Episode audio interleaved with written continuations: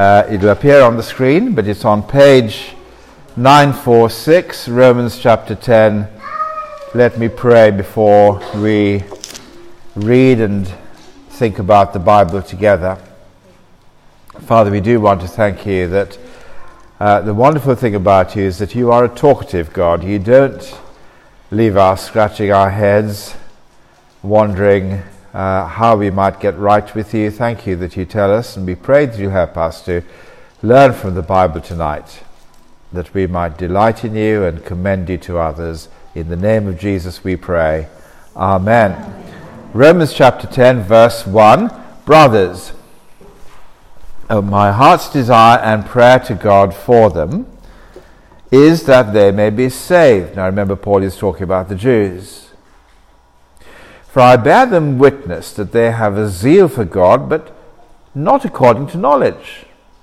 For being ignorant of the righteousness of God and seeking to establish their own, they did not submit to God's righteousness. For Christ is the end of the law for righteousness to everyone who believes. For Moses writes about the righteousness that is based on the law that a person who does the commandments shall live by them. But the righteousness based on faith says, Do not say in your heart, Who will ascend into heaven, that is to bring Christ down, or Who will descend into the abyss, that is to bring Christ up from the dead. But what does it say? The word is near you, in your mouth, in your heart. That is the word of truth, that the word of faith that we proclaim. Because if you confess with your mouth that Jesus is Lord and believe in your heart that God raised him from the dead, you will be saved.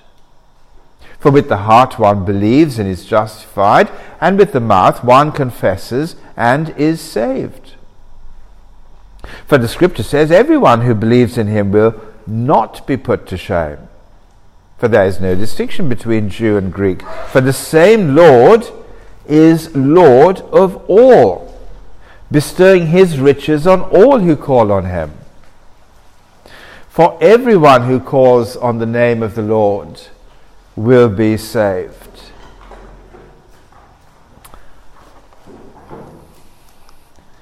How then shall they call on him in whom they have not believed? And how are they to believe in him? Of, whom they've never heard. And how are they to hear without someone preaching? And how are they to preach unless they are sent? As it is written, how beautiful are the feet of those who preach the good news. But they have not all obeyed the gospel. For Isaiah says, Lord, who has believed what he has heard from us? So faith comes from hearing, and hearing through the word of Christ. But ask, have they not heard? Indeed, they have. For their voice has gone out to all the earth, and their words to the end of the world. But I ask, did Israel not understand? First, Moses says, I will make you jealous of those who are not a nation, and with a foolish nation I will make you angry. Then Isaiah is so bold as to say, I have been found by those who did not seek me, and I've shown myself to those who did not ask for me. But of Israel he says, All day long I've held out my hands to a disobedient and contrary people.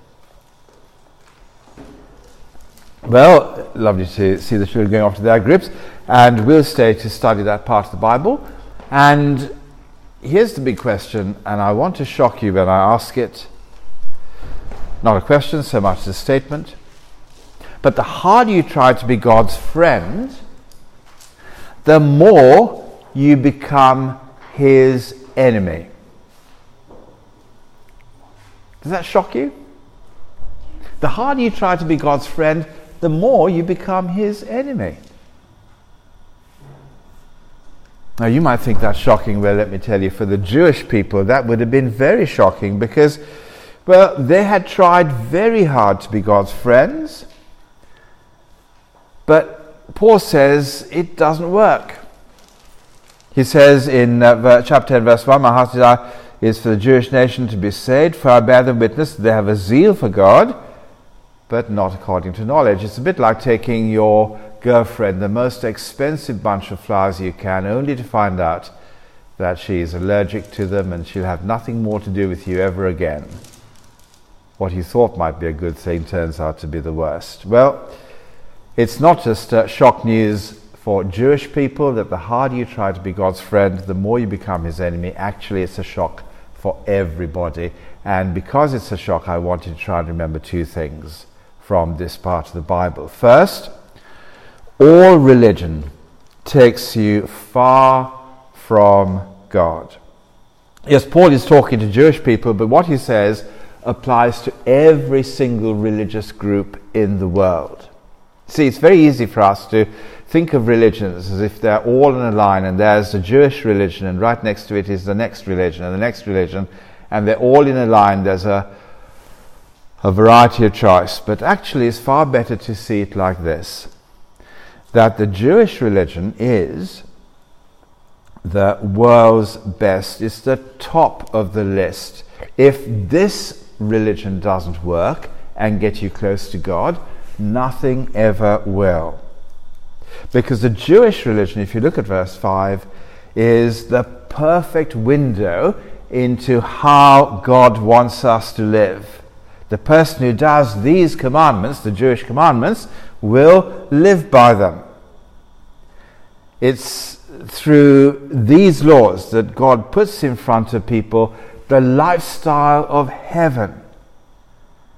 So that's why the, the Jewish religion is the Rolls Royce of religions. All the rest are little Skoda equivalents, more or less trying to get to the same place, but in a much worse way.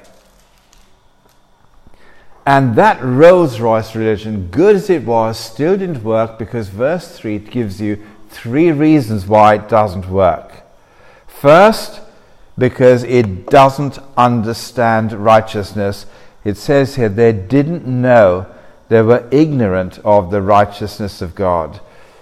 Because ultimately, the righteousness of God is something that comes as a free gift, not as a reward for being good. If you think it's a reward that gets you right with God, you haven't understood righteousness properly. Number two reason they wanted to establish their own righteousness. It's like saying no to the super luxury shirt that God is going to give you because you found the scratchy little bits of cloth in the attic and you're going to make a shirt for yourself.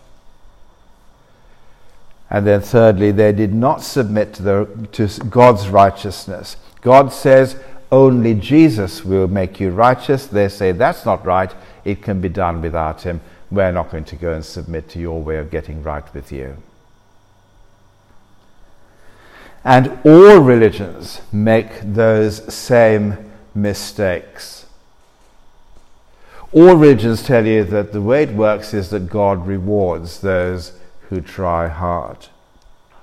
Be a good Muslim and God will reward you. Be a good Catholic and God will reward you. Or even if your religion hasn't got a name and you just simply think, I'll be a good person and I'll be okay.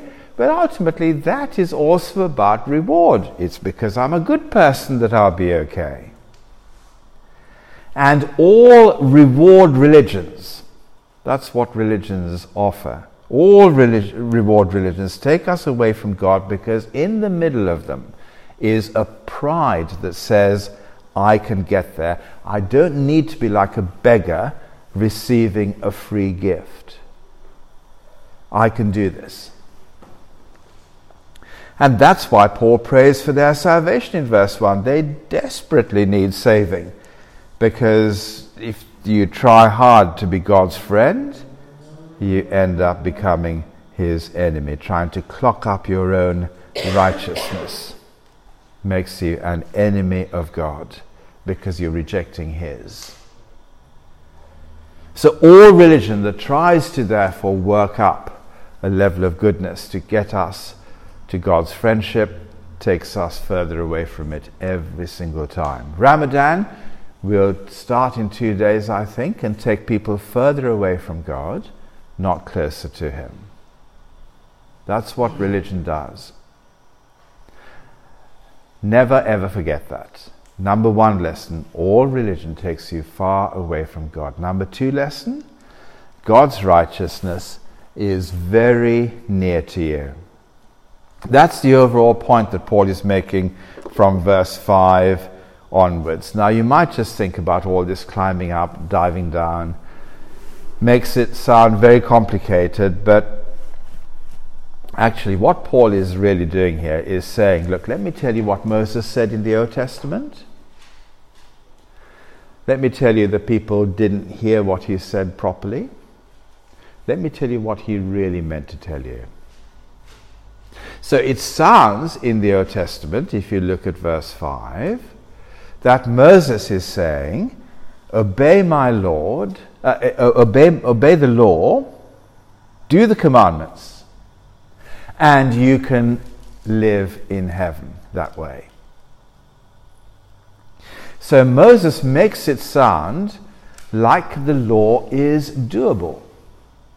These words are words that Moses wrote in Deuteronomy chapter 30. I won't ask you to look at it now because we haven't got the time. But it makes it sound like God's law is doable. Look, you don't need to go mountaineering and climb up to heaven.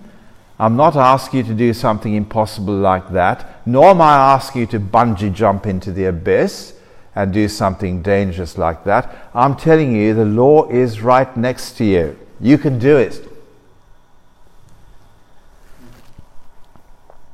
But here's the problem.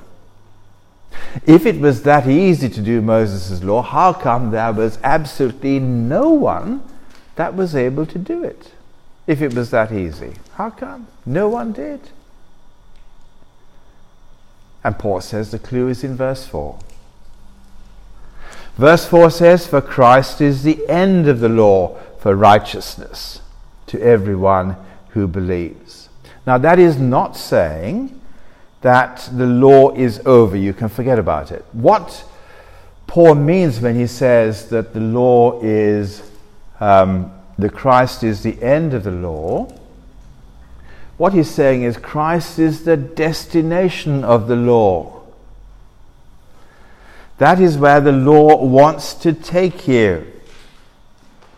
The law gives us a standard of perfection um, that. Uh, ultimately is pointing to Jesus. He will do it. This level of perfection that the law is talking about, it's pointing to someone who's going to come down the track and do all of this, just like it says. And then the law becomes doable for anyone who asks for that perfect gift of righteousness from Jesus that perfect track record of law obedience is yours, and all you have to do is ask. That's what Paul says Moses meant when he said, No heroics were necessary. You don't need to go up to heaven. Why? Because he has already come. You don't need to dive into the abyss, bring him up, because he has already been resurrected. Therefore, all you've got to do is believe what the apostles tell you about Jesus, that he will give you his righteousness as a free gift. That's how easy it is. The word is right next to you, right in front of you, the minute you hear what the apostles have said. Now, think of Maria and her favorite cups of tea. Uh, it's not like saying, um, go and get your own cup of tea. It's like saying, look, Maria, here is a cup of tea. You don't need to go all the way down to Sri Lanka and pluck the leaves and make it yourself. Or you don't need to go up to the city and buy a tea estate and have it shipped over here. Here's the cup of tea. It's already made for you. It's as simple as taking it and drinking it. And the sign that you believe in your heart that righteousness is just so easy to get hold of is that it'll come out of what you say because we speak what's in our hearts.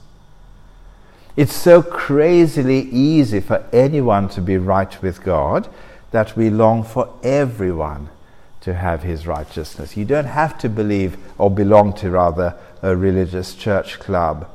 You don't have to be the equivalent of Jewish people today who have had a religious upbringing, who have a certain amount of Bible knowledge, who have a certain amount of moral res- respectability.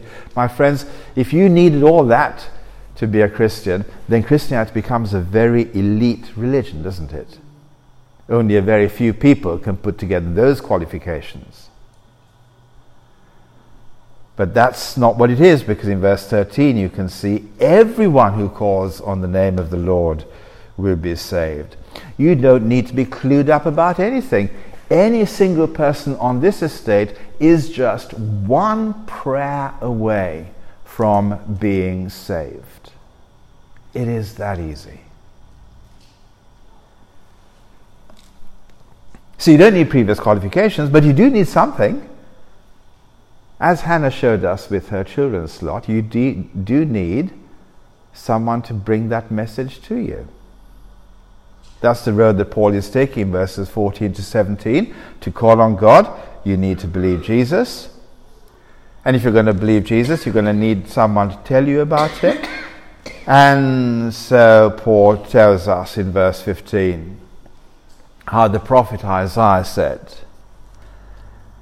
that those how beautiful are the feet of those who preach the good news. In other words, the feet are the people who go to others.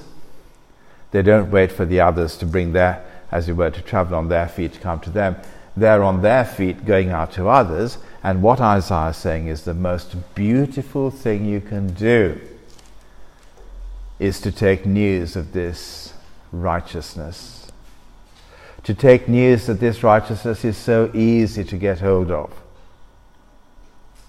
And the most beautiful thing you can do with your life is to make that righteousness accessible to others. Well, what's the take home for us? If you're someone, uh, yes, that's what you do, that's what you say.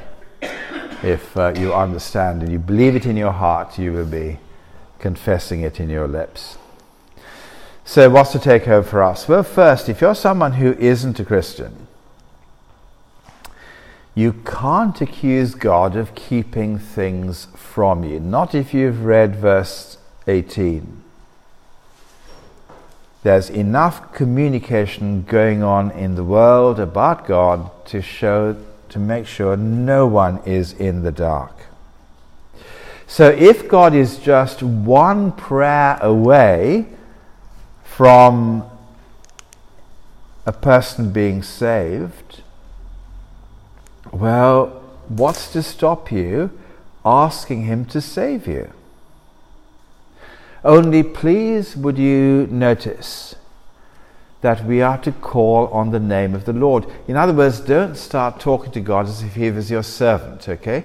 God, you've got some righteousness for me. I'll have it now, please. Don't talk to him like that. Because when you see the word Lord there, it means that you're talking to someone greater than you, higher than you.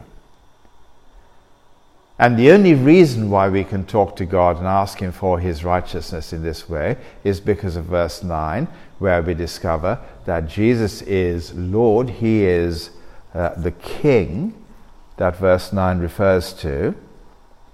That's what Lord means. And it is because he is king that he can be generous with his righteousness for those who are in his kingdom. So, what we're asking when we say, Lord, please, will you give me your righteousness? Will you please draw me into your kingdom so I can experience your generosity as my king?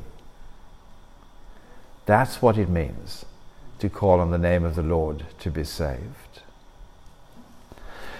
What happens if you've uh, been around church circles quite a bit?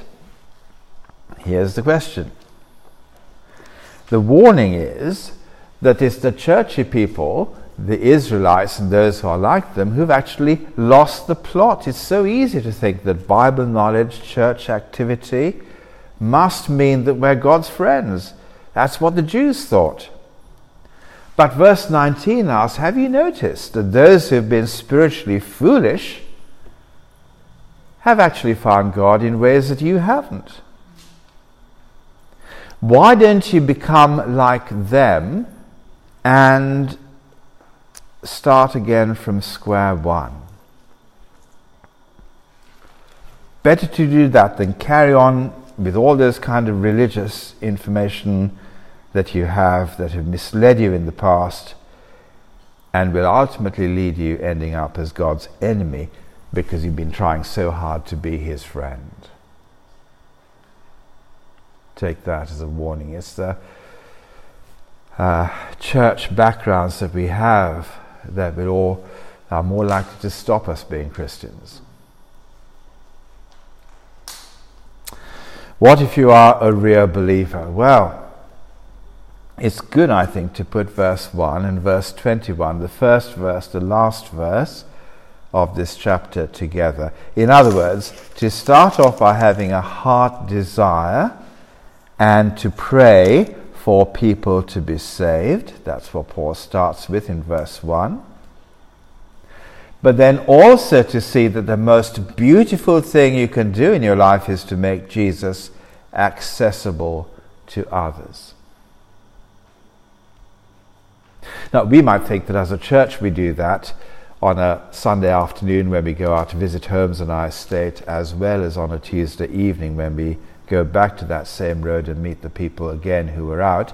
But, my friends, it's not just the little bit of going out and meeting people every now and then that this verse refers to, this going out to other people refers to. Because think about it, we all of us spend our lives with non Christians pretty much all the time. The minute we go out of our doors, if we live in a Christian home, we're going to be bumping into our neighbors who aren't Christians, we're going to be working with people who aren't Christians, we're going to be playing football, playing different ways, uh, things with, with people, rubbing shoulders with people who aren't Christians. And we need, in those situations, all the time, our lifetime operation is to put verses 1 and 21 together. That is, to pray and um, uh, have a passion that they be- become Christians, as well as for us to see the most beautiful thing we can do is to bring them into this kingdom and to tell them how easy it is to join. Now, those of us who've been Christians some time and we've met people resisting us and the little opportunities that we've had haven't gone anywhere, we might think this is the hardest thing we can do. Why is it that people are just basically stonewalling us. What do we do when that is the case? Well, look at what God does in verse 21. It doesn't stop Him, does it? All day long, He holds His hands out to a disobedient and contrary people. But, my friends, if God does that, then don't say, we can't do that. Because in the end, it's not too hard even for them. All they have to do is call. And if you come back next week, you might see that holding your hands out to even disobedient and contrary people will in the end make a difference. But for that, you have to wait another seven days and we'll open up chapter 11. In the meantime, let's stop. We'll pray you pray first, talk to God about what He is saying to you through this passage.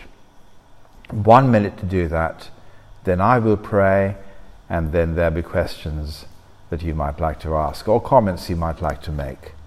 We'll have those right at the end, but first a time of quiet while you talk to God.